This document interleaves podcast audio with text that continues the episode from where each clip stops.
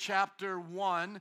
Guys in the back, don't go there. Let them follow on their Bible or their phone. Stay right where you're at, please. But I want to introduce you to the prophet Joel and then walk through it a little bit and then get to the passage I'm going to be preaching today. We're going through a sermon series called A Word from the Lord. Uh, Thus says the Lord, a word from the prophets. We're going through the Old Testament prophets and we're learning what they have to say for us. Today, Joel is a very important prophet. We're going to learn about him. But before the karaoke screen comes up, I want you to work your word, get out your phone, your Bible, open up to Joel chapter 1, and I want to introduce you to this prophet. This prophet was one of the first minor prophets of the Bible. He's like right around the time of Jonah. Jonah's technically the first, and then all the others come afterwards. So that means he's hundreds of years before what he's prophesying the Babylonian captivity and all the negative stuff uh, coming to Israel. He's one of the first ones to tell them it does not have to be this way. So just look at Joel chapter 1, verse 1, and it says, The word of the Lord that came to Joel, son of Pethuel, hear this, you elders, listen, all you who live in the land. Has anything like this ever happened in your day? Days or in the days of your ancestors. Tell it to your children and let your children tell it to their children and their children to the next generation. And then now he begins to talk about the judgment of God. He says, What the locust swarm has left, the great locusts have eaten. What the great locusts have left, the young locusts have eaten. What the young locusts have left, the other locusts have, have eaten. Verse 5 Wake up, you drunkards, and weep. Wail, all you drinkers of wine. Wail because of the new wine, for it has been snatched from your lips. A nation has invaded my land mighty army without number. He's talking about this hundreds of years before it happens. Just like Jesus a- accurately predicted the temple of Jerusalem would be destroyed 40 years before it happens, these prophets are predicting hundreds of years of beforehand that the land is going to be destroyed. But God is giving them a chance. He doesn't want them to be destroyed. Go to chapter 1, verse 12, uh, verse 13. Put on sackcloth, you priests, and mourn. Wail, you, min- you who minister before the altar. Come spend the night in sackcloth, you who minister minister before my God, for the grain offerings and drink offerings are withheld from the house of your God. Declare a holy fast, call a sacred assembly, summon the elders and all who live in the land to the house of the Lord your God, and cry out to the Lord. He's being very clear with them. Cry out. Now go to chapter 2. Chapter 2. Now you can put this up, sir, please. Chapter 2, verse 12. We're going to work our way into the passage, which is in verse 28 of chapter 2 of Joel. But I want you to see verse 12. The prophet says, by God speaking, Even now declares the Lord, return to me with all your heart, with fasting and weeping and mourning. Rend your heart and not your garments. Return to the Lord your God, for he is gracious and compassionate, slow to anger and abounding in love, and he relents from sending calamity. Look at verse 14 who knows? You got to put it up on the Bible, sir. Who knows? He may turn and relent and leave behind a blessing. Grain offerings and drink offerings for the Lord your God. We see here that Joel is prophesying, judgment is coming, but he's saying to them, Repent. You can stop this. You can prevent this. Go back to verse 12 so they can see it, please. You have something to do about this. Now, let me ask you a question Do we live in a similar time right now? How many years do you think we are before America starts to get judged severely by God? Before enemies start to invade, before our borders start to fall apart, before our leaders start becoming treacherous and dividing the nation. How far away are we from another civil war or from another Pearl Harbor or another 9 11 or those things all at once?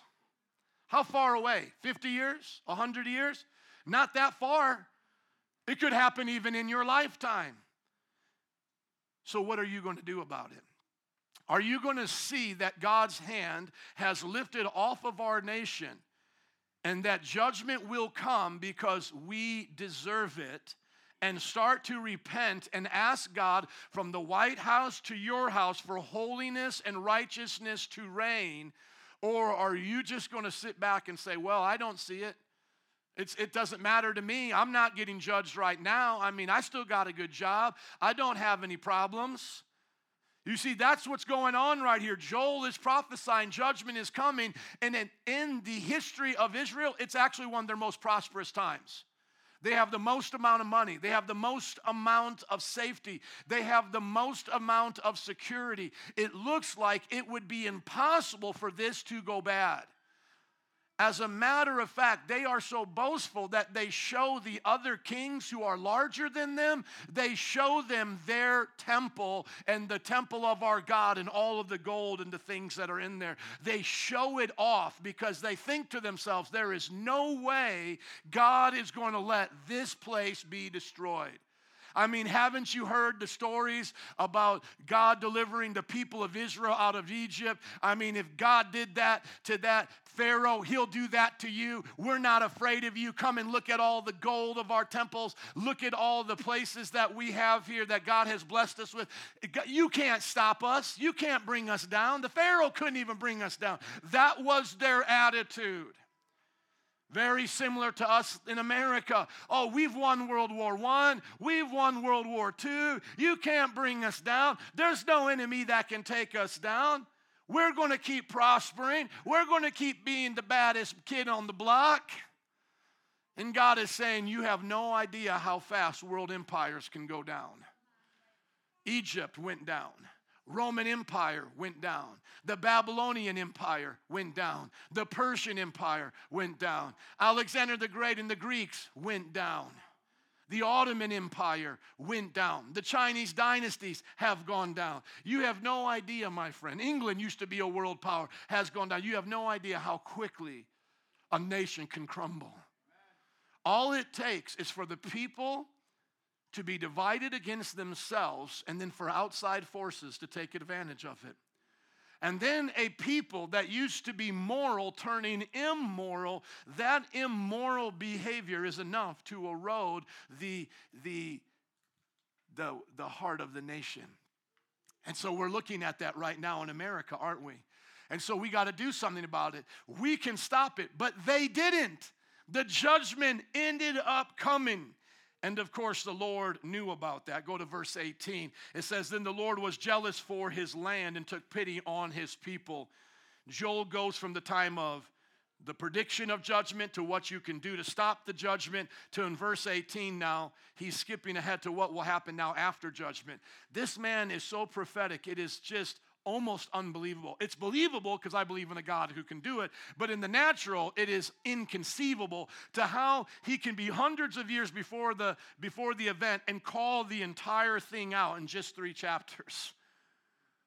They ended up being judged. They ended up going into captivity. They were there for 70 years. They lost their temple. The pagans took their golden uh, uh, items of the temple and put them in their pagan temples, even used them to party with, to drink out of the places that they were supposed to drink with the cups and the, the, the ways that they would honor the Lord with their offerings and all of this. They used it to party with, their utensils, in other words. And yet God did eventually bring them back. They did eventually rebuild the temple, and so he starts right here talking about how they're going to be rebuilt. And now let's go to the verse of uh, let's go to the passage for today's message. The, the Bible then says he's going to pour out his spirit. So when Jesus was on the land of Israel, that is after the captivity and after the rebuilding of the temple. So according to Joel chapter 2 verse 28, this is after judgment. The people have resisted God, but now God is going to restore them back to the land and bless them. And one of the blessings that's going to happen is the Holy Spirit is going to be poured out. Now look at what Joel said here. And afterward, somebody say afterward. Thank you. And afterward, he says, I will pour out my spirit on all people. So that means after they get restored back to their homeland, a time period is going to pass by. That ended up being about 400 years, by the way. Just to put this in perspective, he prophesies a few hundred years before the captivity, and then he tells you what's going to happen a few hundred years after the captivity. He encompasses basically about like six, seven hundred years of human history in three chapters.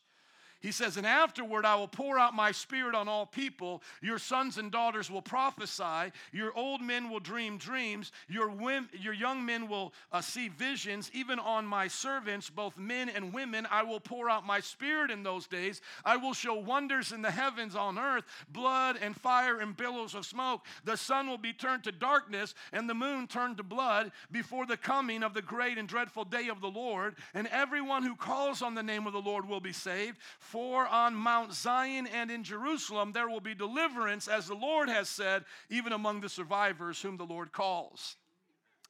You want to know what just happened right there? 2,000 years of human history. How do I know that's 2,000 years of human history? Go with me to Acts.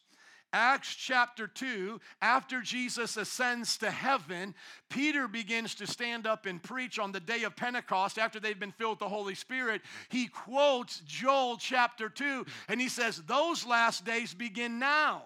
So 2,000 years ago, those last days of Joel began. But how do I know it's still going on? Because we haven't seen the billows of smoke, we haven't seen the sun turn to black, and we haven't seen the Lord come back on that great and dreadful day. So then, within a few, remember this, just before that, in a chapter and a half, or you know, two chapters, he covers about you know four, four to five hundred years. Excuse me, about seven hundred years, and then now in this passage, he covers about two thousand years.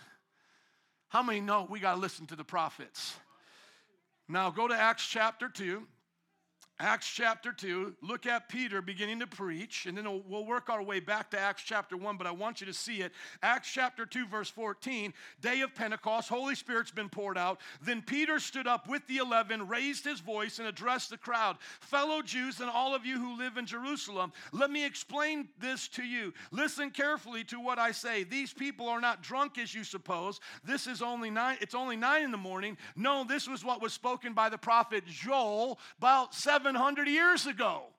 Here it is. It's happening now. And what is happening?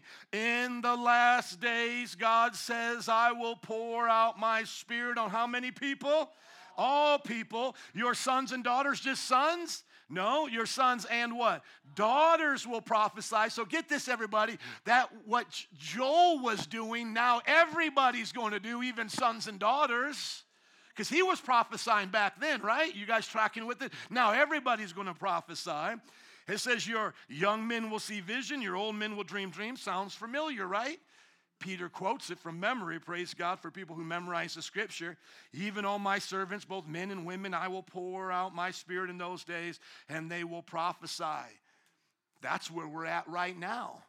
And that's where we've been the last 2,000 years. What's the part we're waiting for? Right here. I will show wonders in the heavens above and signs on the earth. Go back to the message, please, so they can see this. And I will show signs on earth below blood and fire and billows of smoke. The sun will be turned to darkness and the moon to blood before the great and glorious day of the Lord. And everyone who calls on the name of the Lord will be saved. And if you look at these notes that I have, have right here. Jesus prophesied in Luke 21 that there would be earthquakes and all of these signs happening. And then Revelation 6:12 says that the sun would be turned to darkness and that it would be uh, the moon would turn to blood. And that's not a natural occurrence. You know, just like sometimes we can see seasons of a blood moon and preachers try to make money off selling books about that. This is literally the judgment of God happening, a supernatural thing.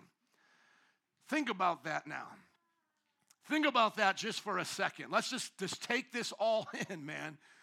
This wonderful prophet, 700 years before Jesus, is giving the people of Israel so many nuggies that they're not even going to be able to experience it in one lifetime. Those nuggies, those golden nuggets of wisdom, not only go for those people, they're applying to us people right now. We are literally in the passage of what he said of the outpouring of the Spirit. But understand this. As I go back to Acts chapter 1 and show you how Jesus was preparing them for this outpouring, understand this. The Holy Spirit was not sent upon us so that we could feel better about our Christianity. The Holy Spirit is sent upon us so that we can be in time prophets, so that we can be in time preachers so, some of you here today are looking at the experience of the Holy Spirit in coming to a Pentecostal church like this, where we relate to the day of Pentecost, the Jewish holiday when the Holy Spirit was poured out. We call ourselves Pentecostals because of that. So, you're in a church like this, and you're basically coming like Jimmy to take all you can give me. And, and you're just like, it's all about me. I want to raise my hands and feel more of God's presence in worship. I want to feel more goosebumps. I want Him to take away more of my problems. And that's cool because God does that. We pray for that all the time. But you're not understanding you're also supposed to be filled up with power to be a witness for God because the real judgment, the day of the Lord, that will make the judgment of the Babylonian captivity look like a McDonald's playland is coming. In comparison to what they went through back then, what we are about ready to experience now is going to be more intense by a thousand times. It was so bad during their times that they were starving, they ate their own children. We're already killing our own children. It was so bad during that time that the men were castrated and taken as slaves, like Daniel, Shadrach, Meshach, and Abednego. At our time, there will be 200 million slaughtered in one battle, the Battle of Armageddon, and blood will be as high as a horse's head for over 100 miles. It is literally going to be a bloodbath on God's judgment day. And some of us have sat back, and let's just be honest, for those of us who grew up in church, uh, some of us sat back probably and read the book of Revelation, a bloodbath of uh, 200 million dying on that day, or uh, all these curses coming upon the people. And you've probably wondered to yourself, like, how could a God of love do so much tormenting things to his creation? Well, I think after now looking at politics and looking at abortion and looking at all the wickedness of this nation and what's going around the world, I think now you can understand why God starts sending down asteroids to blow this place up. I think you can understand why He turns a third of the oceans into blood. Do you not understand it? The blood of children will not be forgotten, it will come back on them, the Bible says, in their drinking water.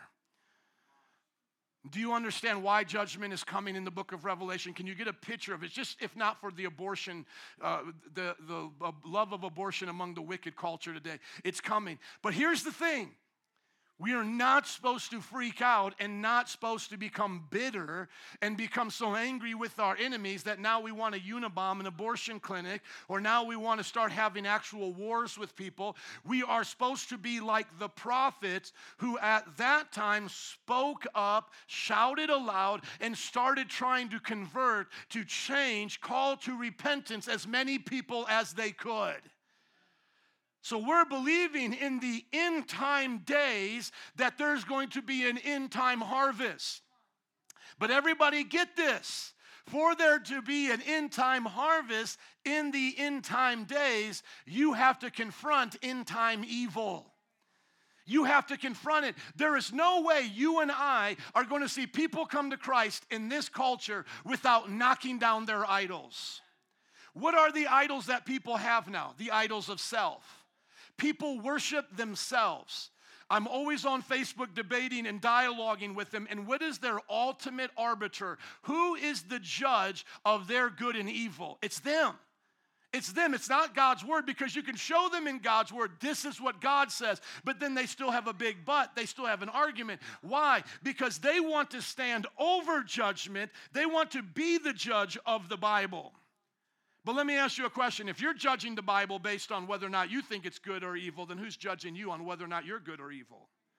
Hello? You see, if this is not your standard and you're under it, and you're putting yourself over it, well, let me ask you a question who's over you?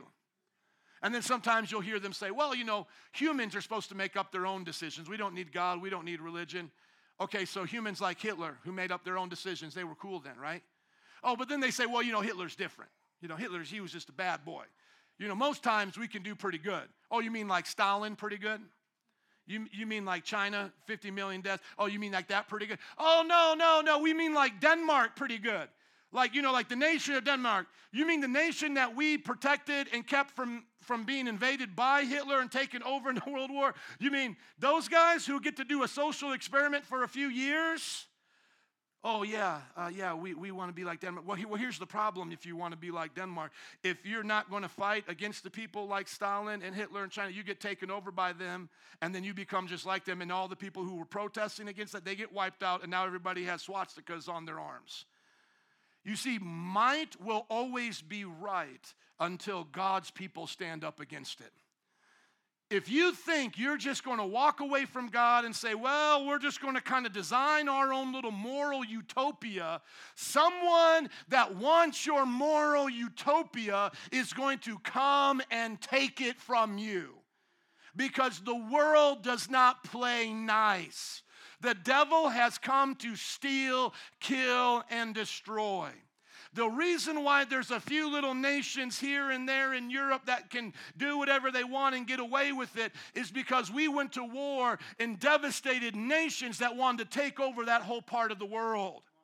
But if we didn't stop Russia, if we didn't stop Germany, if we didn't stop China, if we didn't stop Japan, just talking about our nation in this generation, those people would be ruling over them. And you think the Dark Ages was bad, friends.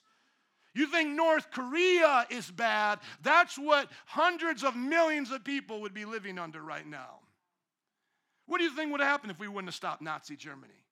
What do you think? You think he would have just stopped and said, hey, everybody's got a choice, and I just want to let you guys have your choice? How do you get the evil out of men's hearts? How do you get the evil out of people's hearts?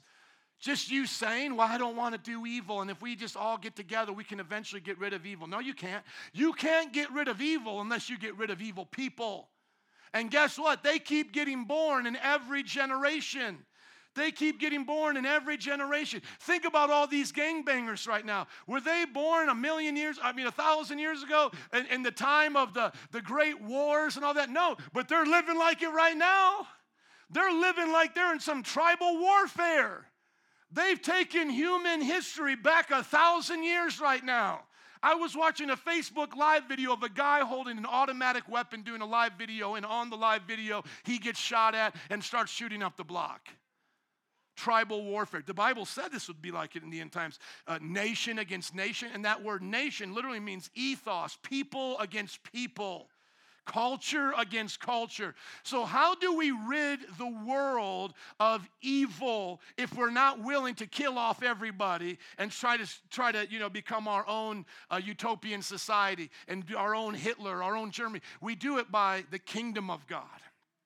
Now, everybody get this. The kingdom of God is just as much of violence as the non-world, as the non-kingdom of God, as the kingdom of God is dark. Uh, the kingdom of darkness is violent. We're just violent in a different way. Everybody get this. The Bible says about John the Baptist, John the Baptist was the greatest in the old covenant. And it says, up until the time of John the Baptist, the kingdom of heaven has suffered violence, and the violent take it by force. How many have ever heard that verse before? Okay, now what does that mean? Does that mean now we fight with weapons of warfare against flesh and blood? No, but how are we violent? We're violent, like Ephesians 6 teaches us, by casting down the demonic strongholds and we preach the word of God. So, everybody, look up at me, please. As much as they push towards us, we push back towards them. And we outdo them in righteousness. So, as much wickedness as they are pushing and trying to have avalanche onto us, we push back onto them. Now, at this moment, what's the first thing that comes into everybody's mind, including mine? Uh, uh, I mean, you may look at me and say, Joe, you're so much different than us. No, but listen, the moment I hear that I am responsible for pushing back the evil of this generation, I get the same questions, the same doubts, the same fears you guys do, and it could be basically summarized in this statement. I am not powerful enough, God, to push back the evil. I can't push back the evil of my culture, God. I am not strong enough to do this work you've put before me. There's too much wickedness. There's too much evil. God, how can I advance your kingdom, the kingdom that comes through the gospel? How can I do that when I'm so weak? Now let's go to Acts chapter 1, verse 8. Jesus said, I'm going to give you power. But everybody get this. It's a response to the question, when is the kingdom of God coming? Because those boys right there, Alfredo, they wanted God to judge the Roman Empire right then and there and end the whole thing. They wanted the kingdom of light to destroy the kingdom of darkness right then and there because the Romans, they were trying to build their utopia. The only problem with them building their utopia, one, is they just wanted to take your land to do it. You understand what I'm saying? And so the Jews had their land taken from the Romans, that had taken it from the Greeks, that had taken it from them. Now, watch. They say to Jesus, let's go back up to say verse, go to verse 6. Say to verse 6, look at verse 6. Then they gathered around him, Jesus, and asked him, the disciples did right before he leaves, Lord, are you at this time going to restore the kingdom of Israel? But hold on. If Jesus would have restored the kingdom of Israel, got rid of all the wicked people, and brought the kingdom of God, which is the true utopian society, not the ones made by men in their wickedness, if he would have done that right then and there, what would have happened to the Gentiles? all non Jewish people would have been lost forever. And what Joel prophesied wouldn't have came to pass because in Joel's prophecy it says everyone who calls on the Lord is going to get saved. So now Jesus, he knows they're zealous. He knows that they want to be like John the Baptist, violent in their passion, tenacious in their passion for the kingdom of God. But he's got to explain first what's needing to happen. And that is the gospel has to go around the world. That is going to be the revolution that brings change. He said to them, It is not for you to know the times or dates the Father has set by his own authority. Look at verse 8. But you will receive what? Power when the Holy Spirit comes on you, and you will be my conference attendees in Jerusalem, and you will be my Christian concert goers in Jerusalem, and you will be my number one best selling authors. No, it says, and you will be my what? Witnesses in Jerusalem and Judea and Samaria and to the ends of the earth. So hold on, everybody.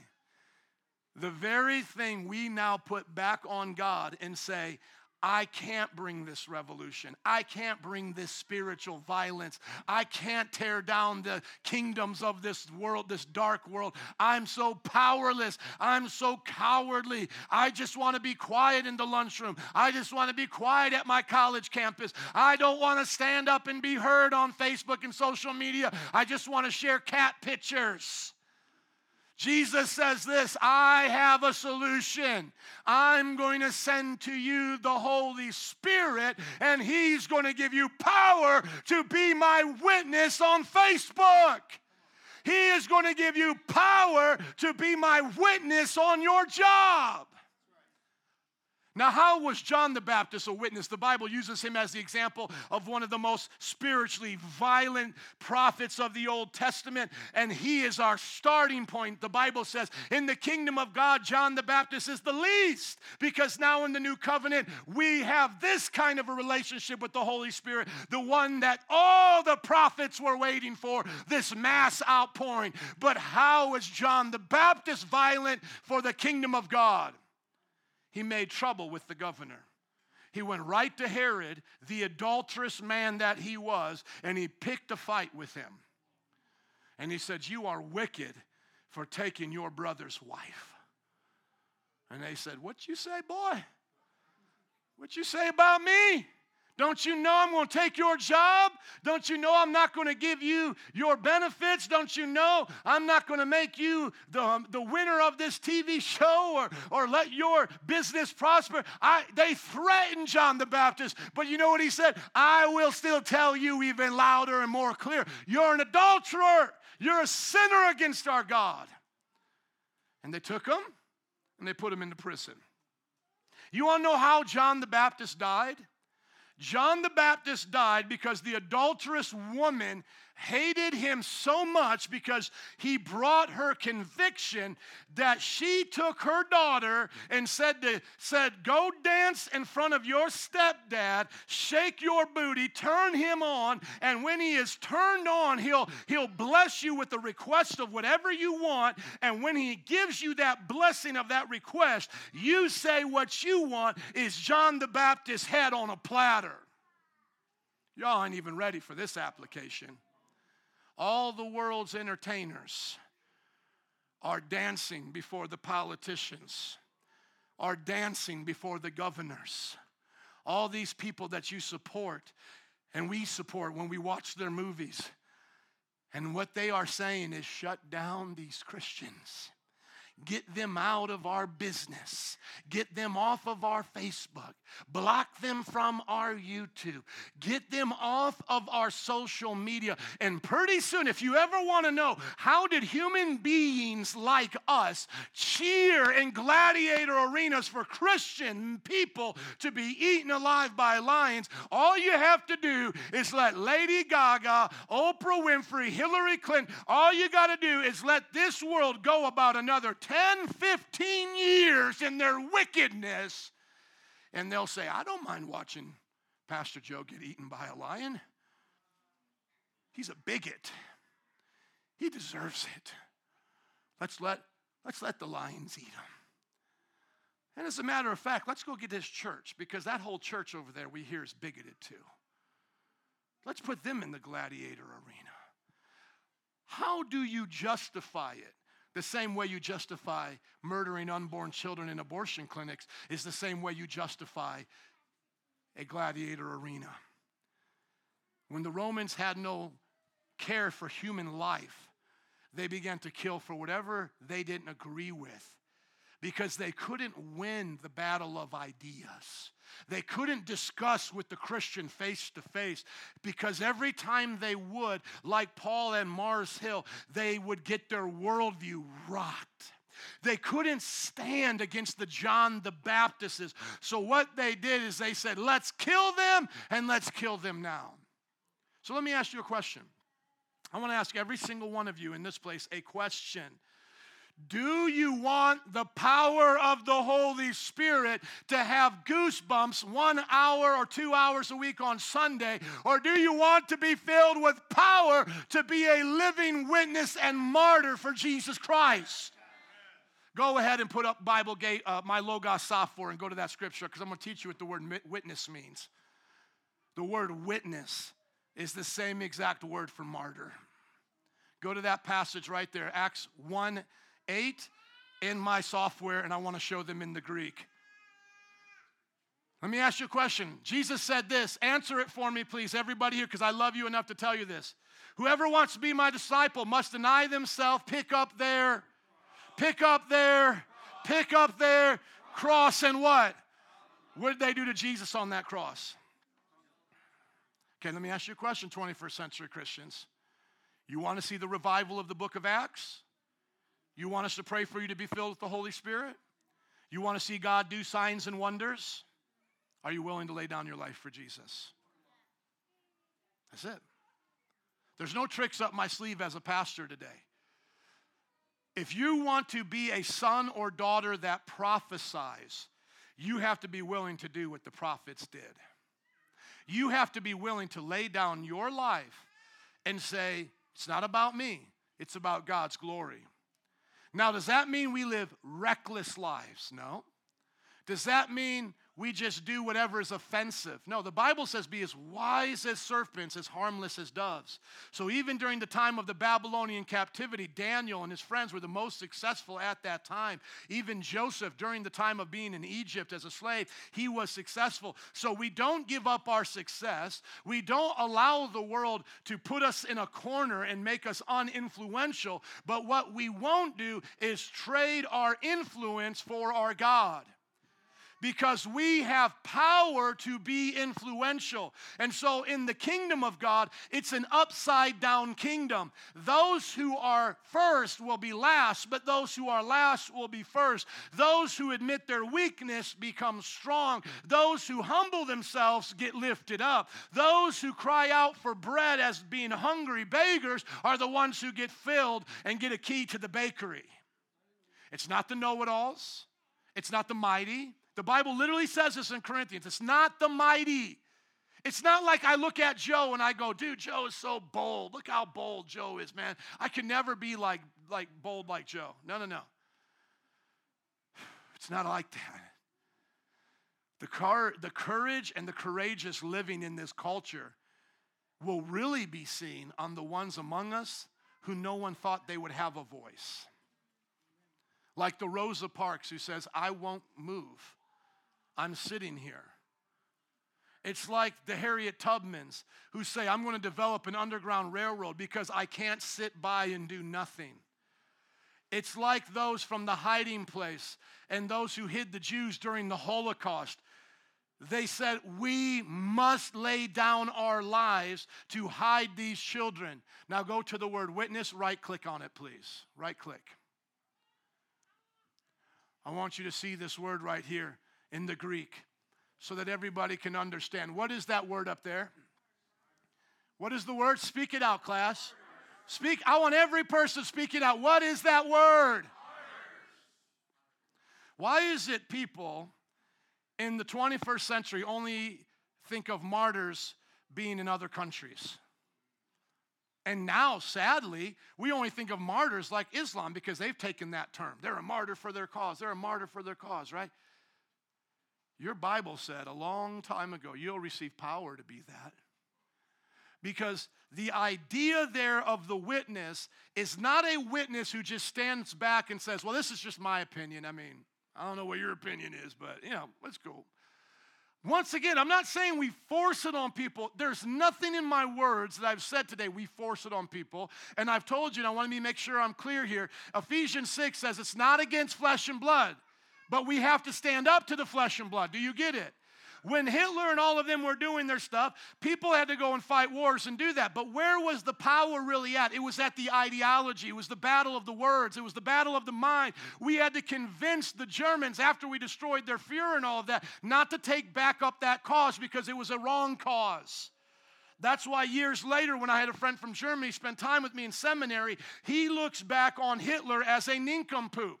Why doesn't he want to rise up right now, rebuild the Aryan race, and become a, you know, a, a, new Nazi? Because not only did we beat them physically, but we had to more importantly beat them mentally. We had to show them that their way was evil. I want people to look back on abortion the same exact way. I want people to look back on homosexuality the same exact way. I want people to look back on gangs the same exact way, corruption the same exact way, all of these things, that they will not look at it the same way anymore. Not because we force them into it but because the power of the Holy Spirit was upon us, and by our preaching, the kingdom of God, they were drawn to it. So get it. Go back to the passage. Thank you, sir, of Acts, uh, to the notes, please. When Joel says the power of God is coming on us, who is it coming on? Sons and daughters. Go up, please. Sons and daughters. It purposely uses that language of son and daughters so that you can have the understanding. The passage, please, sir. So that you can understand the context is not kings and queens. You're supposed to see if it can come on sons and daughters, that means fathers can get it. That means mothers can get it, grandfathers can get it. That means politicians can get it. Teachers can get nurses can get it. Because what he does in this language right there is he shows humanity in, in the sense of when we're born again, we become children of God. You're not a child of God unless you're born again. The Bible says you're under the authority of Satan. But he's saying here that as children of God, that's really all just what we are. We're all just sons and daughters. Before I'm a father, I'm a son of God. Before I'm a powerful pastor or preacher or speaker or author or doctoral student, I am a son of God. Before you are all of those things that you'll do in life and all these titles, your identity is a daughter. And the way you're supposed to see this is He gives it to sons and daughters. He doesn't give it to overachievers. He's not giving it to the goody two shoes. He's not giving it to the ones who win the uh, debate contest. He's not giving it to the best orators or the ones who are the most courageous who say, I'll go skydiving or whatever. No, he, he gives it to sons and daughters. You're supposed to get the image in your mind that this in time outpouring is like a father coming giving out treats to everybody. That's what Jesus said in Acts chapter 1 when he applied Joel's words. He says, This is the promise of the Father. Don't leave Jerusalem until you get it. Now let's go to Acts chapter 2 in the Bible, please. Acts chapter 2. What does it look like when the Holy Spirit came down on them? Were they willing to lay down their lives for Jesus? Yeah, bro, they just watched Jesus get crucified. Now they know he's resurrected, but he's telling them, I'm going to go leave. So if you want to go do what I'm asking you to do, you better get power. What do you think's in their mind if they just watch Jesus die? What do you think's going to happen to them? They're literally thinking to themselves, we're all going to our deaths now. We need this power to go be martyrs. Come on, guys. Does everybody get this? Let's put ourselves in their position just for a few moments in the book of Acts.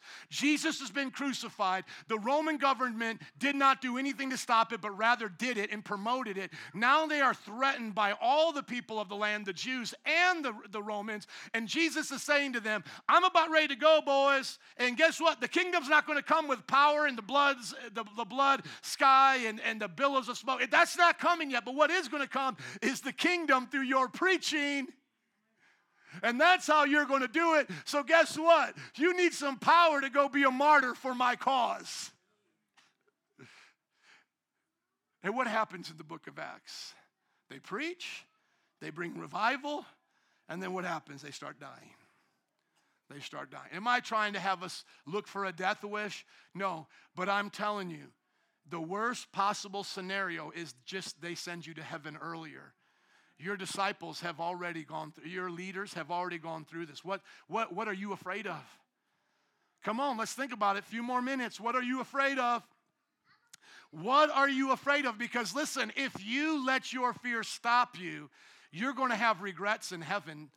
You're going to have regrets up there. You're going to say in heaven, man, I wish I wouldn't have let them make me so afraid.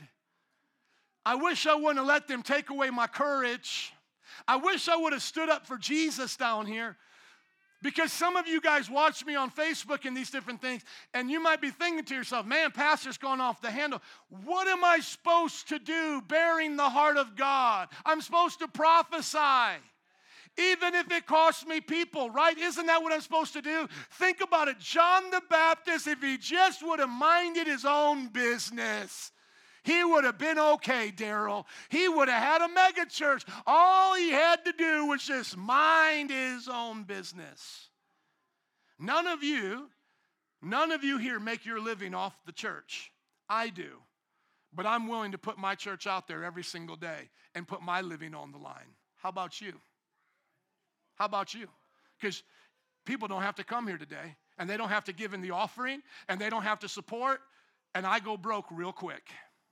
I'm putting it on the line right now.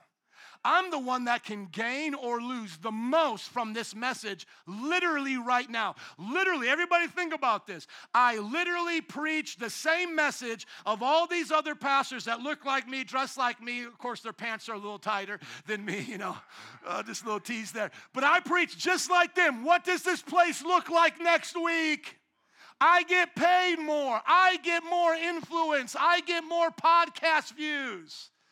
I benefit first, right? But what am I doing? Standing on this small pulpit here today, what am I doing? I'm counting my costs, going, I'll be the first one to take a pay cut for this. I'll be the first one to have people leave my world for this. How much more so you, sir? How much more so you, ma'am? During the time of abolition and then during the time of the Jim Crow laws, you know, they kept ex- excluding the black people from business. Do you know that during that time, black people became the most entrepreneurial they've ever had in their history in America? You know why? Because they said, if, they, if you don't want us in your hotel, we're going to start our own hotel. You don't want us uh, at, at your restaurant, we're going to start up our own restaurant. You don't want us wearing your hair products and putting our pictures in the magazines, we're going to make our own hair products. It's about time Christians start doing that again. It's about time Christians start having their own hospitals. It's about time Christians start having their own schools. It's about time we start developing our financial independence so that you don't have to be relying upon Babylon for a paycheck. Because Babylon, Apple, Babylon, Google, Babylon, Facebook tells you how to act in their world. They tell you how to act when you go to that job because Steve Jobs now had enough, you know, sense to make his money and to get people to follow his vision. Why don't Christians do the same thing? Why can't you invent the next phone? Why can't you invent the next thing? And now we work for you. And a part of what we do on your job for your company is we pray. And we don't force people to join us, but we do it because we want to, just like they do at Hobby Lobby. And we take off Sundays like they do at Chick fil A. Are you guys understanding me? You are not tied to this world system. You have a promise from God. May the spirit of entrepreneurialism set you free. Some of you say, Well, I want to be in media and I want to be in entertainment. This is the greatest time to do it. You don't need them. All you need is a studio in your house. All you need is a camera for a YouTube thing. You can get hundreds of millions of views. You could become the greatest influencer of our time. You could make Oprah Winfrey look like Phil Donahue. When she came on the scene, she pimped Phil Donahue so bad, she became the number one person. You can now do that to her voice. You could do that to Ellen's voice. You could shut down their voice in this culture not by force, not by unplugging them, not by how they want a war against us, but by simply causing such a mass of momentum that people will not want to listen to them anymore. People will not want to buy their products anymore because yours is better. Yours is quicker to get to their, door. Your customer service is better. Do you want power to be a living witness for Jesus? Because that was the spirit. I'm not saying everything we did in America was right, but that was the spirit of the American founders. That's why we started universities in this city. That's why we started businesses in this city. That's why Christians had entrepreneur vision. We've always been that, friend. Do not let them take that from you. So you should have no fear of your job. You should have no fear of what people say about you. And you should be ready for this because look at what it says Acts chapter 2. Go to verse 1, please. When the day of Pentecost came, they were all together in one place. Suddenly, a sound like a blowing of a violent wind came from heaven and filled the whole house where they were sitting. They saw what seemed to be like tongues of fire that separated and came to rest on each one of them. All of them, how many of them?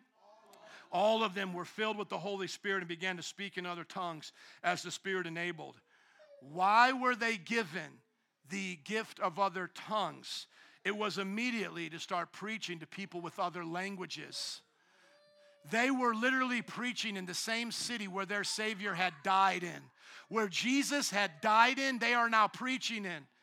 This confuses some people because it was so uh, it had an emphasis so much on evangelism that some people think every time we speak in tongues, we're going to speak in other people's languages and do evangelism. That's not necessarily true. It is something that can happen, but it's not what needs to happen. What needs to happen is you get power and you have the evidence of new languages, whether they be known languages or unknown languages. Go to 1 Corinthians chapter 13. I'm going to tell you a very famous passage. You've probably heard it at every wedding, but you've probably never seen it like this when it came to tongues.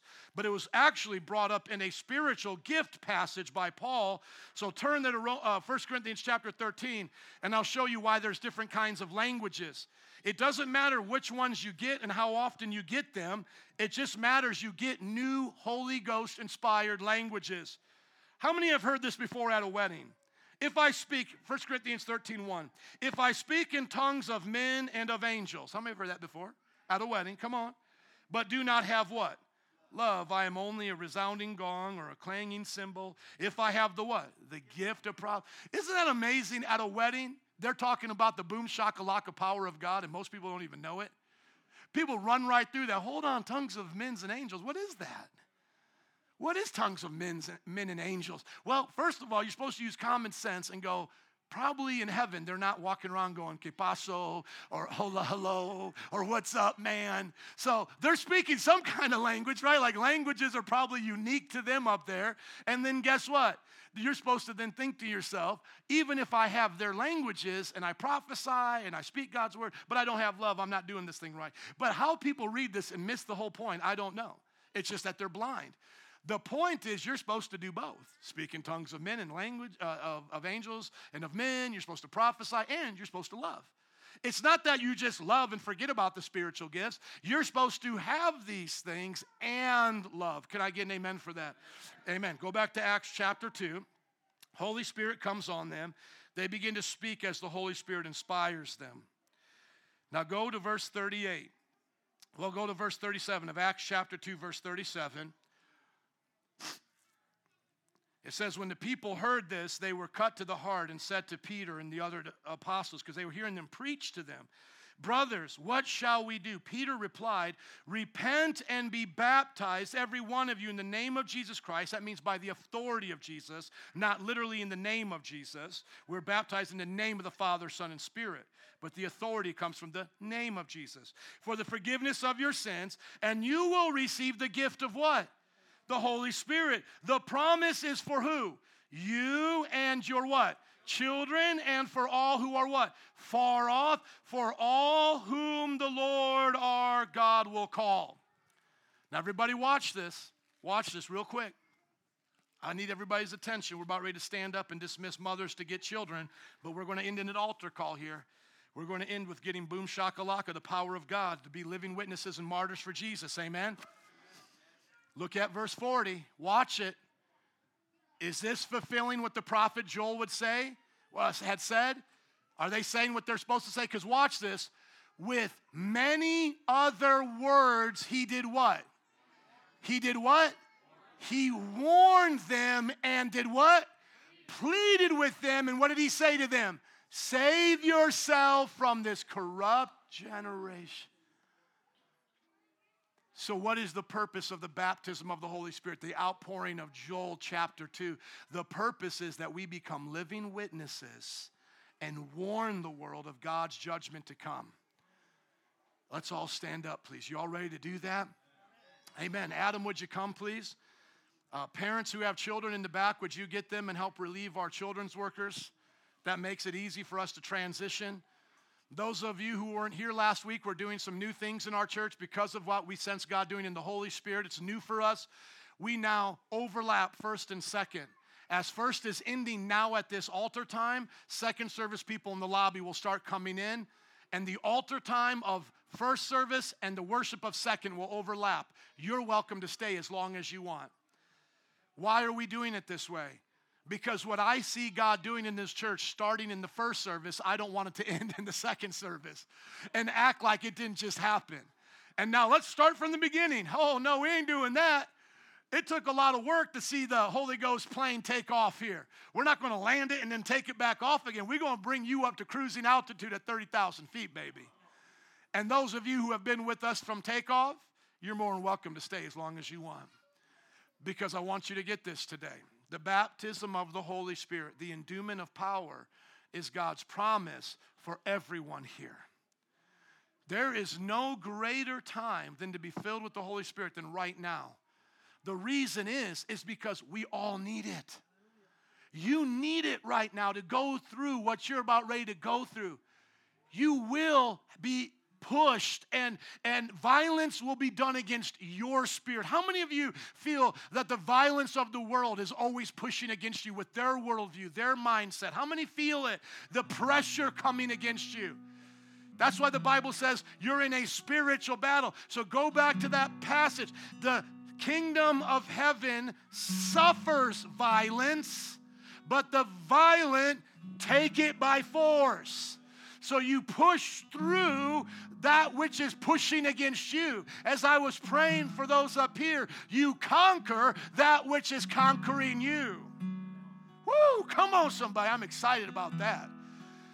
We cannot lay down our swords now, the sword of truth. We must pick it up and say, I stand with God and His Word. And you know what's so beautiful about that? Is that when we look at the book of Acts, they're pleading they're warning. But God is doing the saving and God is doing the growing. They didn't have to force people. All they had to do was be faithful to get out that message.